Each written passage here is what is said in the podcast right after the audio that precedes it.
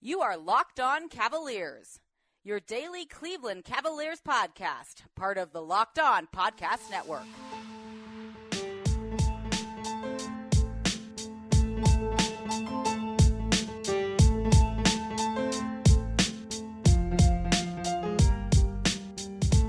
Hello and welcome to this episode of the Locked On Cavs podcast. I'm Chris Manning, your host and the site manager over at fearthesword.com.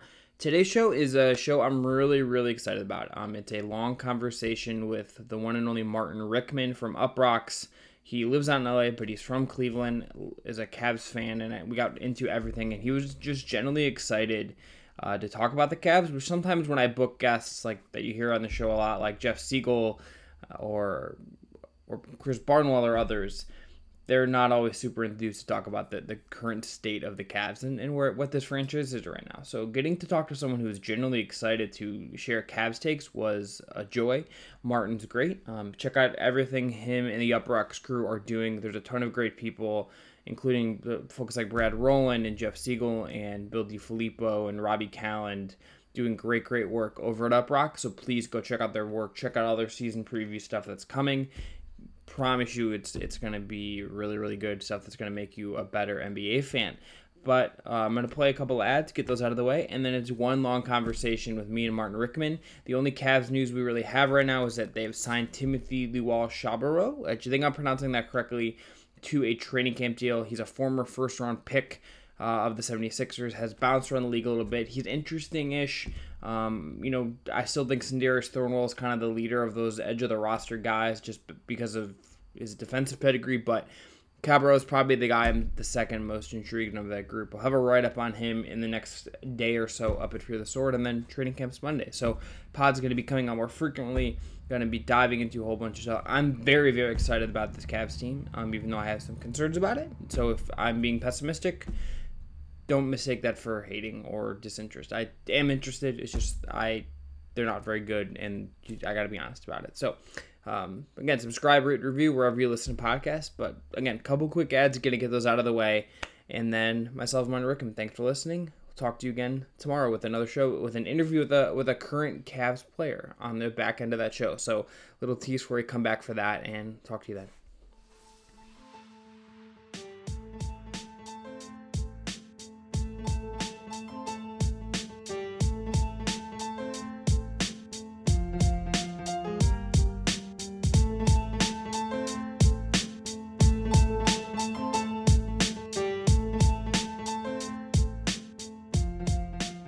Martin, let's start here.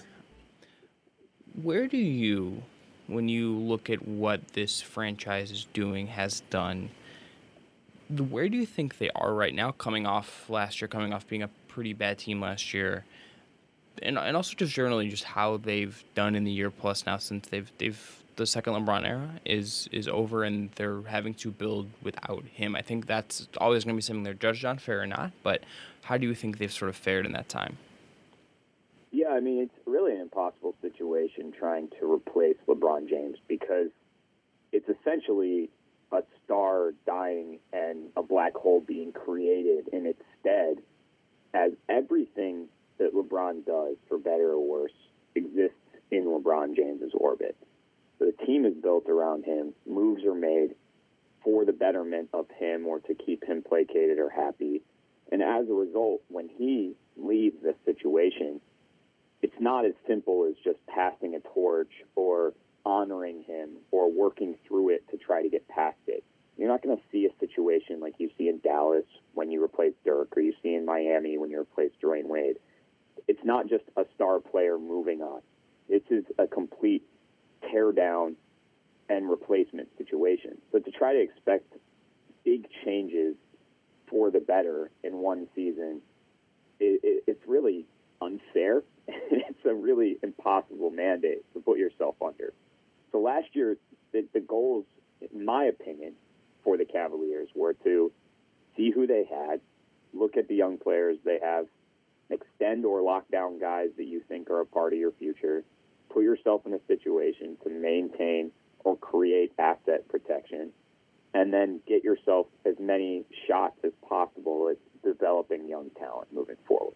And I think they did a pretty good job of some of it, for better or worse, or how you feel about certain picks. And that's independent of the picks. And this is the same situation you run into when you look at any rebuild across the board. Did you give yourself shots? And I think they did that. Now the question then becomes did they hit on those shots? Sexton had a very good second half, one that I think was overlooked by a lot of people because everyone makes their decisions about how a player is, and usually for their entire career over the first two to three months of how they play as an NBA player. It just isn't really very fair.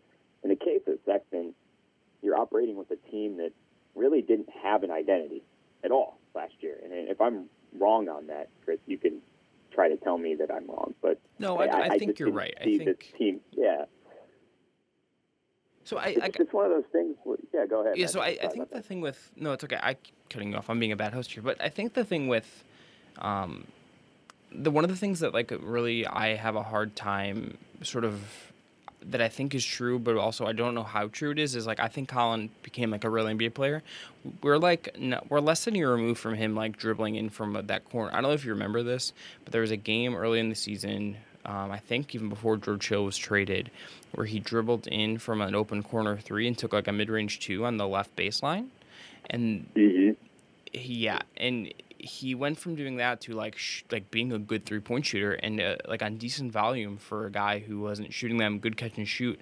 Um, there's like stuff about his game that I don't know where it is, and there's like I would say that with like all the guys. I don't think any of these guys are like the guy in five years. I would guess, but he, t- when I, when I think of like positives, I think it's Sexton like looking like not like a wasted pick is clearly like the, the top thing. And even if like you don't know, we don't know like how him and Garland are going to fit, or or what Beilein thinks of him, or or like whatever, or if his defense will ever be like decent.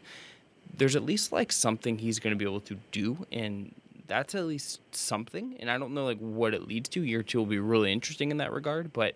Um, he at least like has skills and i think like there, there's something that that doesn't show up is like that dude just like does just work really hard and like will just like make the necessary improvements to get better because he just is wired in that way and i i think that matters even if it like isn't like it's really hard for me to say that it's like we can't quantify it but it that dude like always was shooting jumpers like after games and stuff like he just kind of that's just what he does and i think that matters to some degree. Yeah, and I think a big part of it with him is he's the eighth overall pick. Like we're not talking about a guy who's taken in the top three. All he has to be is an NBA player. Like the, the, the hit rate on eight picks is not the hit rate on top five picks. You're not getting the caliber of player that you get in that range. And Robby Kalland over with us at Dime wrote about this. He, he basically broke down the top 10 last summer when it happened because people were expecting these players in, in the latter half of the top 10 to be superstars off the bat. And the second you do that, as a fan, you're doing yourself a disservice and you're doing that player a disservice. Like, expectations need to be tempered. And I think that that was a really important part of last season for the Cavs is this is a different era. This is going to take time. This is going to be a different team.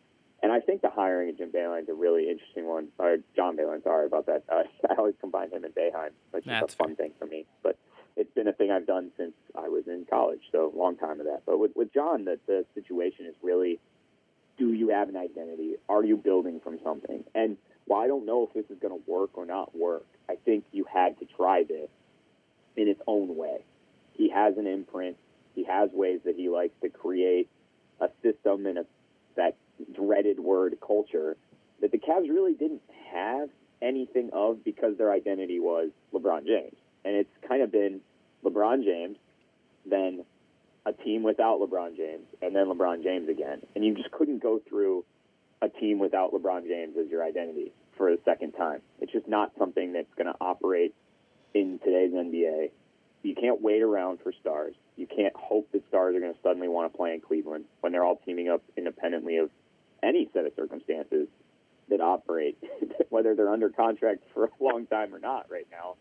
They're going to do what they want to do. And I don't foresee that being let's all go to Cleveland because it's cheap to live there and our food seems pretty good. Like I, it's just not something that's going to work. And so I appreciate you mentioning the Cleveland food scene because like it is a very good and b like any media member who like said they couldn't have good meals in Cleveland when they were here like four straight Junes like get bent.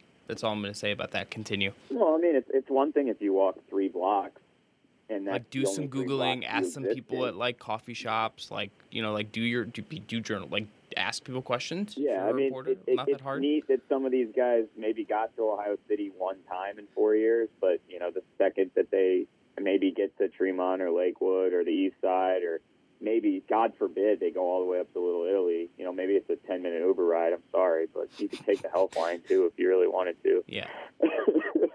that being said, I mean, I think it's, the interesting thing with Beilein to me is that I really am excited about him maybe operating in a college centric view. And I'm not saying that based on how you treat players. I'm saying based on how you recruit and operate in four year intervals.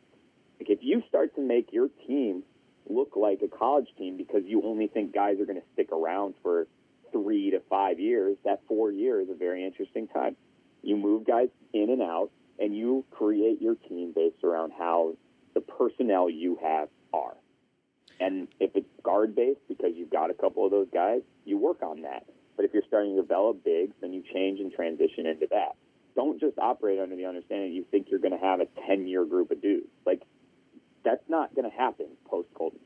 You don't just get your core, you hold on to them, you win a bunch of championships, and then everyone shakes their hands on the way out, and you either fade out or you get lucky and, and, and something happens. Like, they need to try to get themselves in a situation where the players that they have either work or if they don't, they're ready to shed them and move on and bring in that next crop. And I think that could work. I mean, I, I'm not 100% positive that it can. And, and maybe if you end up with a generational talent and you land a guy like an Embiid or a Giannis, reevaluate. But until then, see what you have, develop them to the best of your ability. If trades, that's where trades come into play instead of you know the college model and, and where you just lose guys.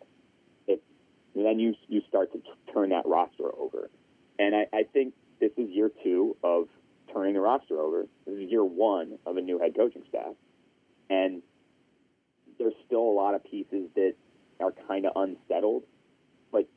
I think by the end of the year, you would hope that you have a better understanding of, of what those pieces are moving forward and who is going to enter into year three as someone that you want for the future.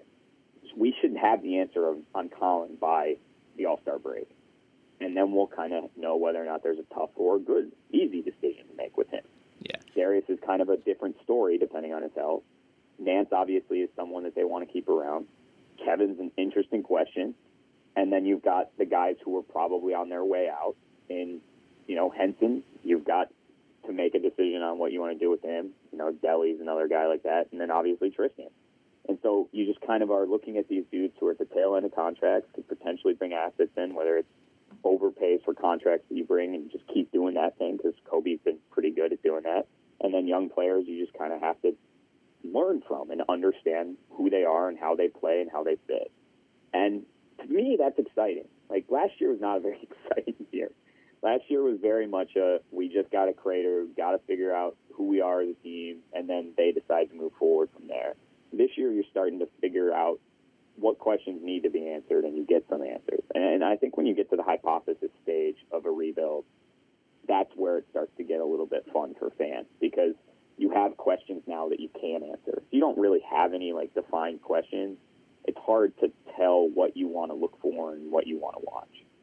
Yeah, I think that's right. I think, like, I think we'll, like like you said, we'll know about Collin at the All Star break. I think we're gonna know about Cedi then as well. Um, this is a, like a really pivotal year for him, I think, and I and I think what you're saying is something I I, I don't think I've anyone heard put it that way, but I think if you think about what they did this summer, which I've generally liked, they you know, they kind of just they lost Nwaba, but they brought in Thornwell to just kind of be the one guy who has a pulse on defense.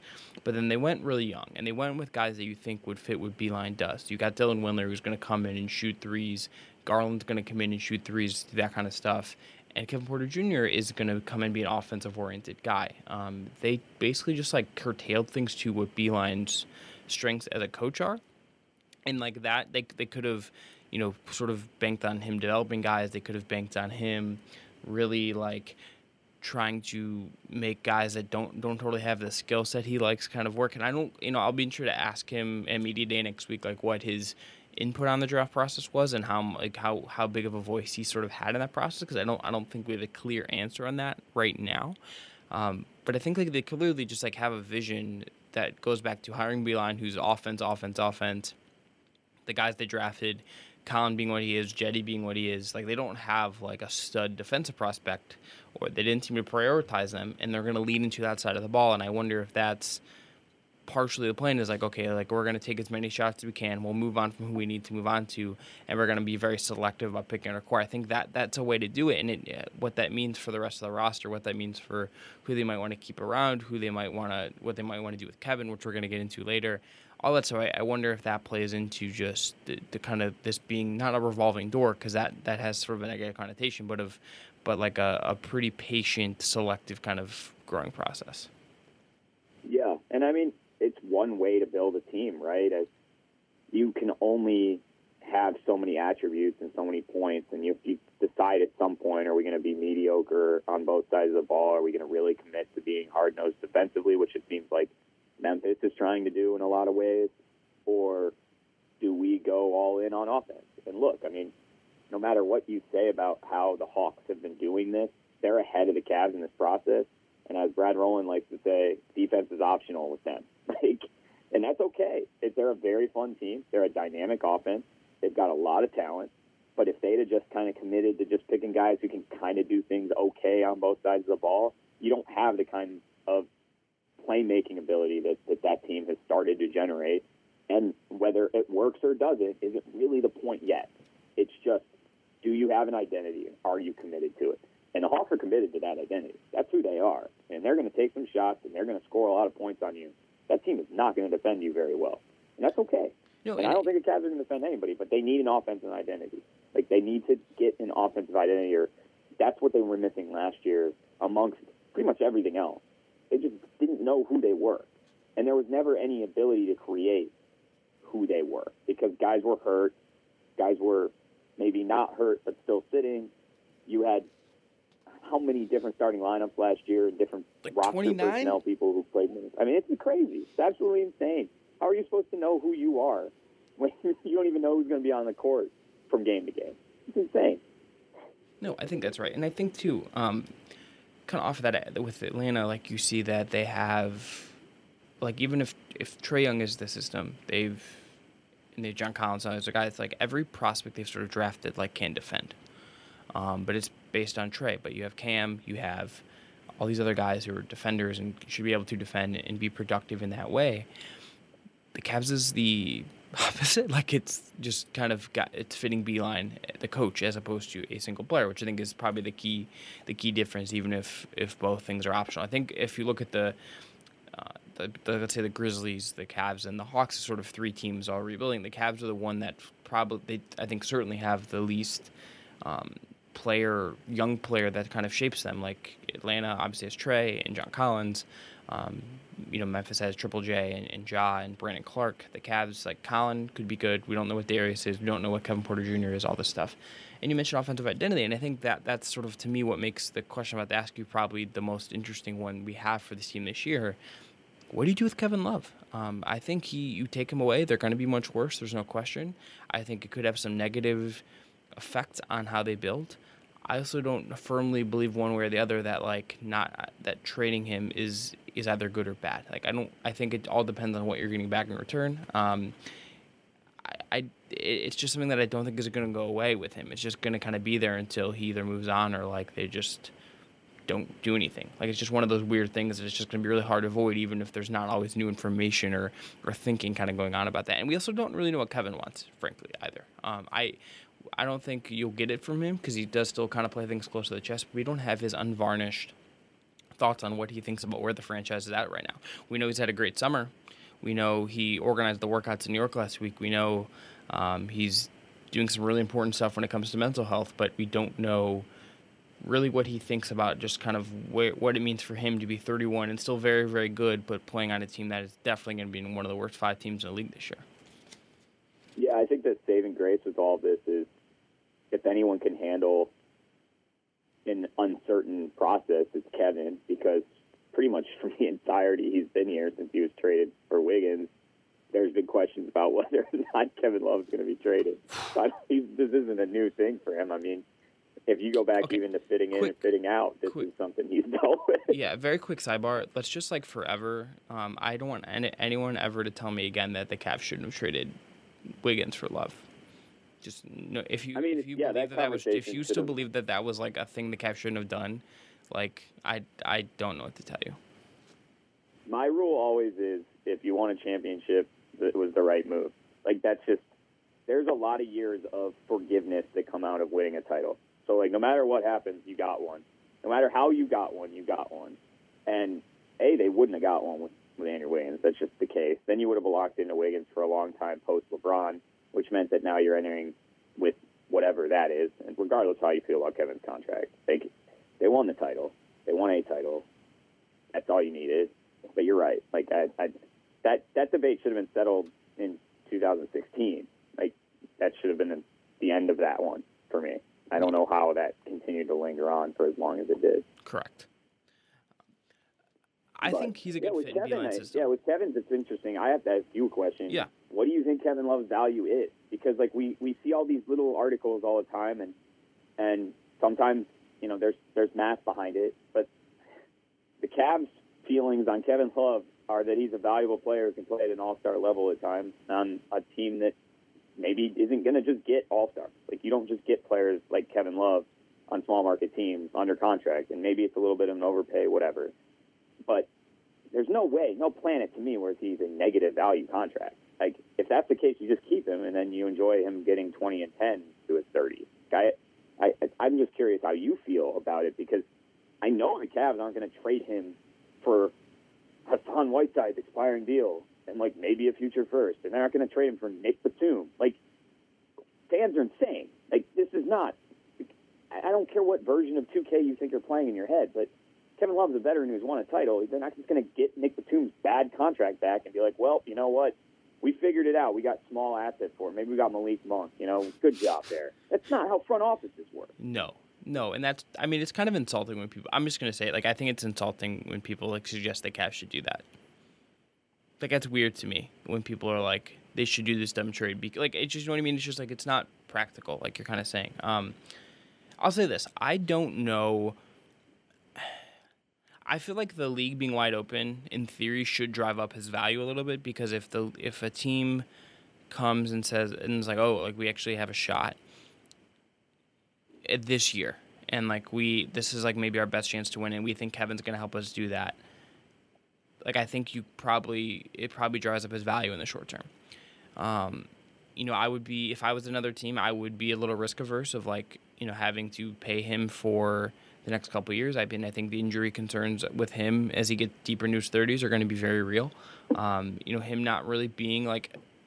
I think this year, him playing one of my big questions about him is like how much is I think he's kind of built to play the five in a modern context, but the bruising that still comes with that is not something he likes doing does that limit sort of his like maximum effectiveness? I would argue it might. But I think it, takes one team to like really look at him and say like, okay, we can we can we should give up something from him because we think we can win a title this year. Like I think Portland's kind of the obvious one. Um, you know, I, I was talking to Jonathan Tjarks last week and he was like, look, like I would do Zach Collins and salary matching for Kevin Love, and I would want a little more than that. If I was the Cavs, like I would want some kind of protected pick. I would want like something other than that because you're trying to get more in return. And I do think that we, I, I, do think there's a lot of value in having Kevin around, not just on the core perspective, but like showing if he's willing to do it, showing Darius and Collin and, and all these guys how to be pros and actually being around this year because he wasn't, you know, he was hurt a lot last year. I think that can be really valuable too in a way that's not going to show up on a on early bird rights or like you know, we look at cap sheets or whatever. Like there's value there. But I think if you got like a young player who fits the timeline of the rest of the guys more, and you got some other stuff to work with, I think you'd have to think about it. But um, and and also yeah. if, if, Kevin if Kevin comes to Koby Altman tomorrow and is like, hey, look, I'm not gonna like make I'm not gonna be loud about this. I'm not gonna like make this uncomfortable for you. But there's certain places I would like to go. I'd like to go try to compete for a title again. I, I because of his relationship with you do it. I I, yeah. I I wouldn't like rush into it, like, but I would be like I would be more willing to help him out than I would be like other guys in his situation. And this is something I think is very valuable about Koby. This word gets around to agents and to reps that they're going to do right by players. Like JR situation notwithstanding, but also I think that that was kind of a weird one. That's the one. That's the one that. Um, that's like a weird one because it's it's a Klutch thing, but the Cavs are obviously they just took a Klutch client. You know, Yeah. it's it's like and I also yeah. don't necessarily know if like JR was really as upset as like it seemed like. Like we, we know he wanted to play but like he also was getting paid to like chill, and it, he's clearly still loves Cleveland because he played in the celebrity softball game and gave them an extra month to work out some stuff, yeah. and he still hasn't been signed. So He's in LA like- celebrating Keenan Allen touchdowns right now, wearing Yeah, AirPods in like, the NFL game, which I can understand. time, having a, yeah, I mean, if it's over for J.R. Smith, it doesn't look like he's really bummed out that much. Like he's still having a good time. But outside of that, I mean, every guy who needed a new location, they found him one. They Mhm. did a good job of working on it. Like even the smaller tiered dudes, they still you know found homes for guys, and they made trades to eventually get them other places, even if they traded for them. I think that's going to be a calling card for Koby moving forward. Like when we talk about identity, you mean organizational identity too, and doing right by the players in the era of player empowerment. Pretty good thing to hang your hat on. Just going to say that. So I think if Kevin does want to get moved, they're going to do it and they're going to do right by him. And he's more than proven that he deserves that. This isn't one of those guys that has ever made waves, and he's always said he didn't want to be traded when they talked about potentially trading him. But I think you're right. You make a good point in this. It's like, and shout out to Jeff Siegel, who's the best, obviously. But when you do look at the cap sheets, and we get addicted to looking at cap sheets, that's an important distinction to make. Is what are you getting back? Because if you're just getting more money back, or you're getting the opportunity to open money up, what are you going to do with that money? Because speaking from previous experience at the Cleveland Cavaliers, just signing guys doesn't necessarily mean Shout out like, Larry Hughes. you're getting maximum value. Yeah, it's like, you, are you getting players who are better than Kevin in the long term? No, If, if the answer to that is no, or you don't have a plan for that money, or you're not hoping to absorb a contract for a player that also isn't a fit where he is, but is a really good young player, there are a lot of guys like that that could attend, you know, potentially work out. But if those questions all get answered with a no, don't trade Kevin Love like and it's you like, have to use that money. Yeah. So I, I, like why- what does 2020 even cap space do for more. you? You know, that's yeah, like the I thing. mean, It's like, what it's are you, not like who are you going to get? yeah, Caris LeVert is the guy I would have thrown like a sh- like and used Beilein and all this stuff to like f- like if he plays well this year, I would have just been like, let's throw a big offer at him and make the Nets like think about this at the very least. That guy's off the board. There's the when I've looked at the list and I, Jeff has a great Jeff has a bunch of stuff on his site. You can go look at it. Look at the 2020 free agents. There's like not a lot of dudes that I'm like in the rush to pay, and that includes the guys have on that are going to be their own free agents next summer. So it's just like, what do you So do with a bunch of money like that? Guy, it's just like you should like the the if the argument is like you don't want to have to have that contract on your books, like I, it doesn't really mesh with the reality of what's to come because No. you still have time before Collin gets paid again. Before Cedi's extension, I don't think is going to be too expensive if he ends up kind of agreeing to one. Um, you know, like there's n- like you have time on the other young guys. And that's my big thing is like I think everyone who says, "Oh, well, the Cavs are rebuilding and they're paying Kevin Love enough, you got to get out from that contract as soon as possible." Do you? No, Like, what is it hurting the Cavs to keep Kevin Love on their team? He sells some tickets. He fans love him. He's a good veteran. He's a true positive veteran, and there aren't that many of them on a losing team. That's not just like a skill that you can factor in. And is eating up cap space in a way that isn't going to cripple you. Because no matter how long they hold on to him, that value typically goes up the longer the contract is going on. I mean, I, I, I know I'm not right, and like Sam is probably going to come find me and tie me up in my sleep for, for saying this because he's so dead on about the value of the contract. But I personally just think that in a vacuum, it's different than in reality in a small market team sometimes.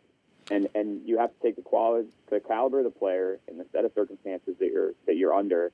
And I just don't think there's any rush to do it. I, I, honestly think you have a guy who you, is a known quantity for you. You know how he fits in the locker room. Going out to go get a different guy for slightly incremental change, who maybe has one fewer year, just doesn't do it for me. I think you have to get a guy you like who's a young player who maybe is expendable on another team, or contract you do like for a team that needs to win but doesn't want that guy. I, I, there are a lot of situations, but I think if there was an easy answer to this question, it would have already been made. That's just how I feel about it. And because there isn't, I think that that means none of the packages that they've been presented with, and they have been presented with packages, we know that people were interested in Kevin Love.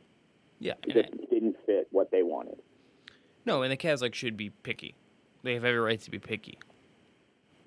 They're in the position of power here. They've got the former All Star who's won a title, who maybe you know injury concerns or not is a good dude who can play at an elite level and is productive when he needs to be productive. Yeah. Like there are times last year he probably would have been okay if he played a little harder or came back from injury a little sooner or didn't rest on back to back. But they didn't need him to do any of that stuff. They needed to keep their pick. They didn't really need to win any basketball games last no, year. Not at all. They don't really need to win any basketball games this year because if they win too many, then they're just doing DG a favor now that he ended up with that Atlanta pick. Yeah. I uh, I think the hope is like you have progress. Like I think last year that by the end of the season, being around the locker room, being around that team, it was very just like there's no like energy anymore. And I think you just want to not have. I don't know how you strike the balance of like being bad but also having energy. I think that'll be kind of seeing how that works out, especially because like the end of the season, like on this crazy road trip out west, like they're in Utah and like California, like all of it in April. So it's like they, they kind of have if their things are going bad, if they're on the road for a while, like that that could be tough and, and not fun, especially because the roster's still like a little weird. We'll see how it shapes up this year. Um, I want to ask you this though, as we kind of get towards the end here. When you look at this actual season, I think they're going to be very bad my expectation yeah. is, is like they're going to be one of the worst four or five teams in the league. I think Charlotte's probably a little bit worse than my personal rankings, but they, they you know, they at least like have guys that have maybe some stuff that just kind of makes more sense for whatever reason.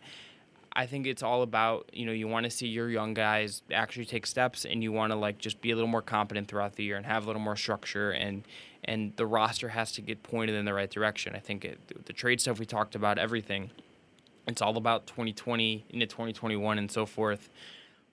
I, I just need to see. I think you just want to actually see real progress. And in terms of Garland and KPJ and Windler, you want to see them actually be do stuff that is productive and and feel like they're going to get better in a year or two, and and, ho- and hopefully they get chances to do so.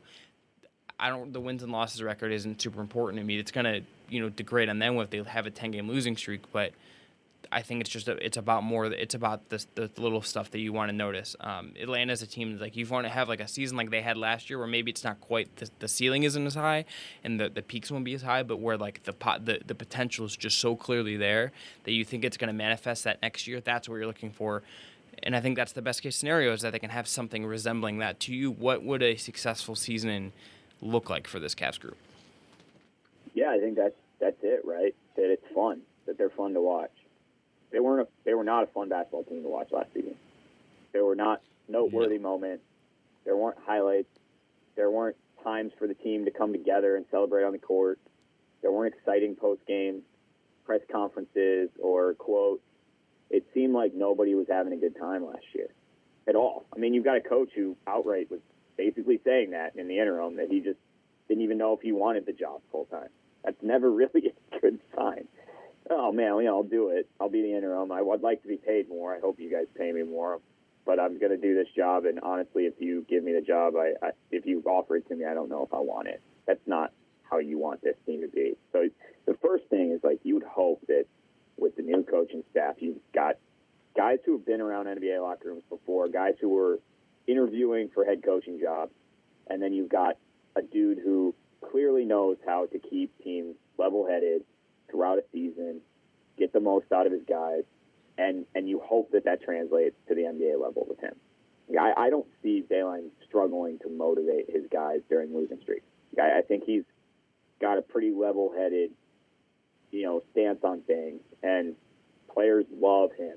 Everybody's ever played for him at Michigan. I mean, I, I don't think there's a, anyone who, who has a bad thing to say about him, and other coaches love him too at the college level again, it's, it's, it's a very tough transition.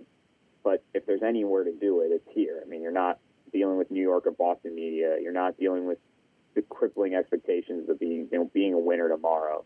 Just have fun. Get out there. Get like, the team just has to get better. Evaluate the personnel they have. make decisions on some of the guys that that maybe need to be moved during the season to bring in more assets. Get a couple highlight wins. You know, have a game winner from Collin, have a thunderous dunk from Darius, have a game where Garland scores 40, have a game where Kevin goes 20 and 20. You know, do right by Tristan whenever that decision comes down. Have Larry continue to get better at passing the ball and, and on the defensive end of the floor. See what you have with Windler, see what you have with KPJ, and, you know, let Jetty cook. And if they do all those things and, like, they're smiling, then you've done the right. Like, it does, the win losses does not matter. Like, unless you're betting on the over under in Vegas, those are super inconsequential to me. Like, the, the best possible situation is the team's a lot more fun and you have the first pick, right? But with the way that the lottery odds are, we don't really have to worry about the, the win chasing or, the, more importantly, the loss chasing that has happened in the past. Just that stuff kind of going to settle itself in some ways. Just get yourself in the top 10, hope that your odds are decent, hope that the ping pong balls go your way, you get a pick that you want, and you're happy with, with the guys that you have by the time the trade deadline rolls around. That's really it for me. I mean, it's it's a weird thing because there's you're you're basically evaluating a season on feeling, which is kind of a dangerous thing to do in an analytics world. But obviously, you want the analytics to support that the guys you have are who they're supposed to be. You know, Collin's got to get better on the defensive end of the floor, he's got to improve his assist rate. If he keeps shooting the three ball at the level which he was doing, Darius draws some of the attention off of him, which allows him and also Jetty to do a better job of you know, finding their spots and taking more efficient shots. Like there are ways to kind of do film breakdown in a way that still allows you to prove out the point. But at the end of the day, for it, is this team having fun? And do you look like you got NBA players on the floor? If that those two things are true, you win 18 games and I don't care. Like, because yeah. it, it just means that I feel better about where they're headed from last season. Yeah, I think I think that's really that's all about is looking is kind of just looking like you're headed in a better direction were last year because last year sucked. I like Larry Drew like as a human being. Like I like I, I like a lot of the guys over there. But it's like that there was no direction to that group. And I think this year, if unless things just go completely off the rails, like I at least feel like there's a direction to this. And and I think that's just that to me is like if you wanted to find like if it took them a year, which I think makes sense. But if you wanted them to pivot to something post LeBron. I think actually having a direction and trying to establish a vision, and they're going to use the word culture a lot, so expect to hear a lot of that in Renaissance and all this shit it's going to be like that's at least a positive. It's like they're at least going to set a tone and try to set a culture and a, and a vision for things instead of just being like, all right, let's just like sign Earl Clark and hope that gets him and Kyrie and Dion to the playoffs and Andrew Bynum and things. Like we're we're not that far removed from that in reality. So like I think at least yeah, they I mean, appear to have learned some lessons. We as long as we're not seeing Samardo Samuels and Jawad Williams and you know Manny Harris is again. Like that, that's the big thing for me is like just have NBA players out there this time around. Like I, I it was one thing seeing what Blossomgame had done. Like he actually played kind of well, but if you don't have revolving doors of you know exhibit contracts and and a lot of two way guys and dudes you call up for one or two games for ten days, like that's what I, I as long as you aren't playing those dudes, play dudes who are either going to be a part of your future or you're showcasing and you end up moving. Like I, that's that's all that matters to me with this year. Like just use the minute to evaluate who you have and try to figure out where you're headed from there. Don't just waste seasons because I, I, they can't tread water. They can be as bad as they want to be, but just make sure there's a direction. And that's where I think culture gets lost.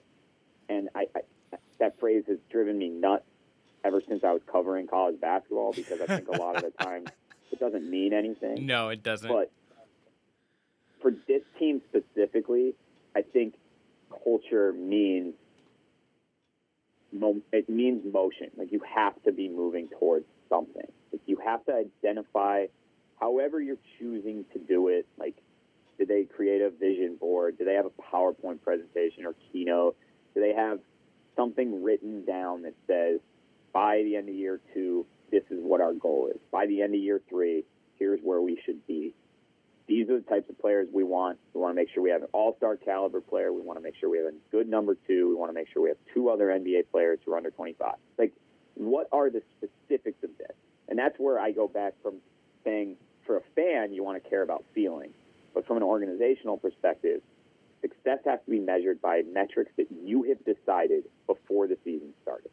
Get those things down to a, specificity of very, very important thing because then you can start to evaluate that over time. And that's where the rebuild will be successful is, is are you checking off your boxes that you have? And they don't need to be points. They don't need to be, you know, hold the team to a certain field goal percentage. Like that's not even, like maybe they have that on their whiteboard in the, in the locker room, but organizationally top down, you got to have these checkpoints to look in on, especially when you get to the All Star break and you're looking at you know what you've done after the trade deadline, heading into the break, and you can say we've made some of the moves we needed to make because by December 30th we knew this is where we were at or this is what we had to get done. And I, I think I trust that Koby can do that because it really seems like that's been a focal point for him and that's something he's learned over time. And I think he trusts that when he doesn't know something, he can go call dudes that he does trust to get the right insight. Like he's he's too sharp to not have this plan set, and and they can go forward with that with the coaching half, you know, coaching staff's blessing, so to speak. Yeah, no, I think that's exactly right. Uh, Martin, thank you so much for coming on, and just give everyone a quick plug of everything you guys are, are doing over at Dime as we get closer to the NBA season.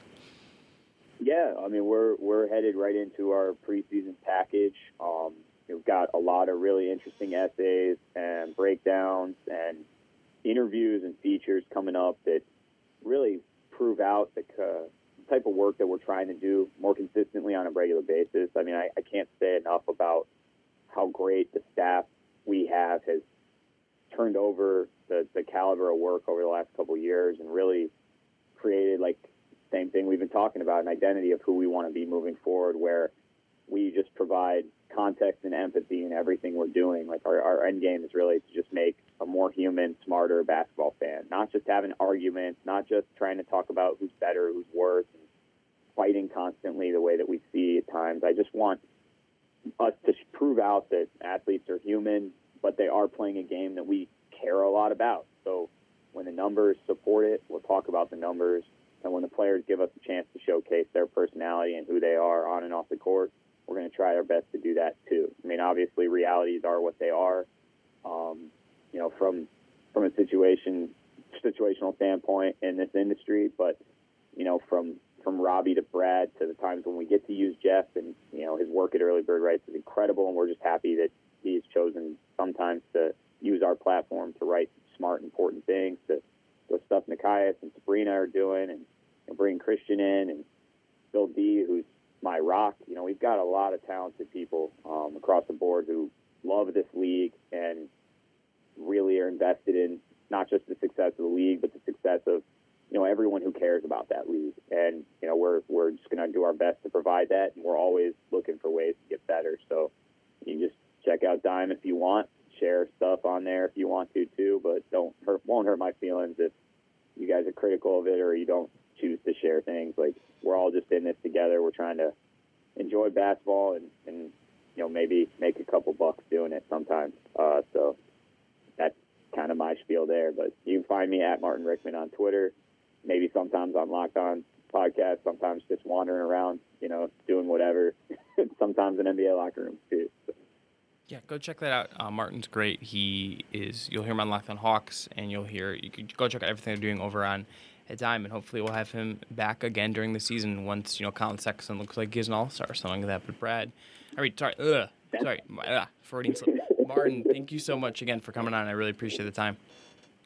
Yeah, for sure, anytime, and uh, excited about the season. Like I said, I I, I feel ex- I, am excited to watch the Cavs, and I, I don't think I said that very often last year. No. So, at least from that standpoint, that's going to be fun, especially since we didn't get to see most of these dudes in summer league. So like preseason is going to be our first chance to really see some of these new guys working. I mean, to see Cedi and Collin hanging out at summer league in sneakers and jeans and sweats, but like actually seeing these guys on the floor together, that's it's it, it's something to be thankful for. Um, and I think that's something we're all going to be excited about. Just having the NBA season back. It's it's it's better than arguing about fourth and nine draw calls and arguing about pass interference challenges and whatever else that that the NFL tries to to do. It's it's not the same, man. I'm ready for basketball to be back. So thanks for having me. Yeah, no problem. I'm ready too, um, especially as the Browns are just the Browns. But we'll check. We'll have hopefully the Brown the, the Cavs can be like an antidote to some of the, the weirdness with the Cleveland Browns. But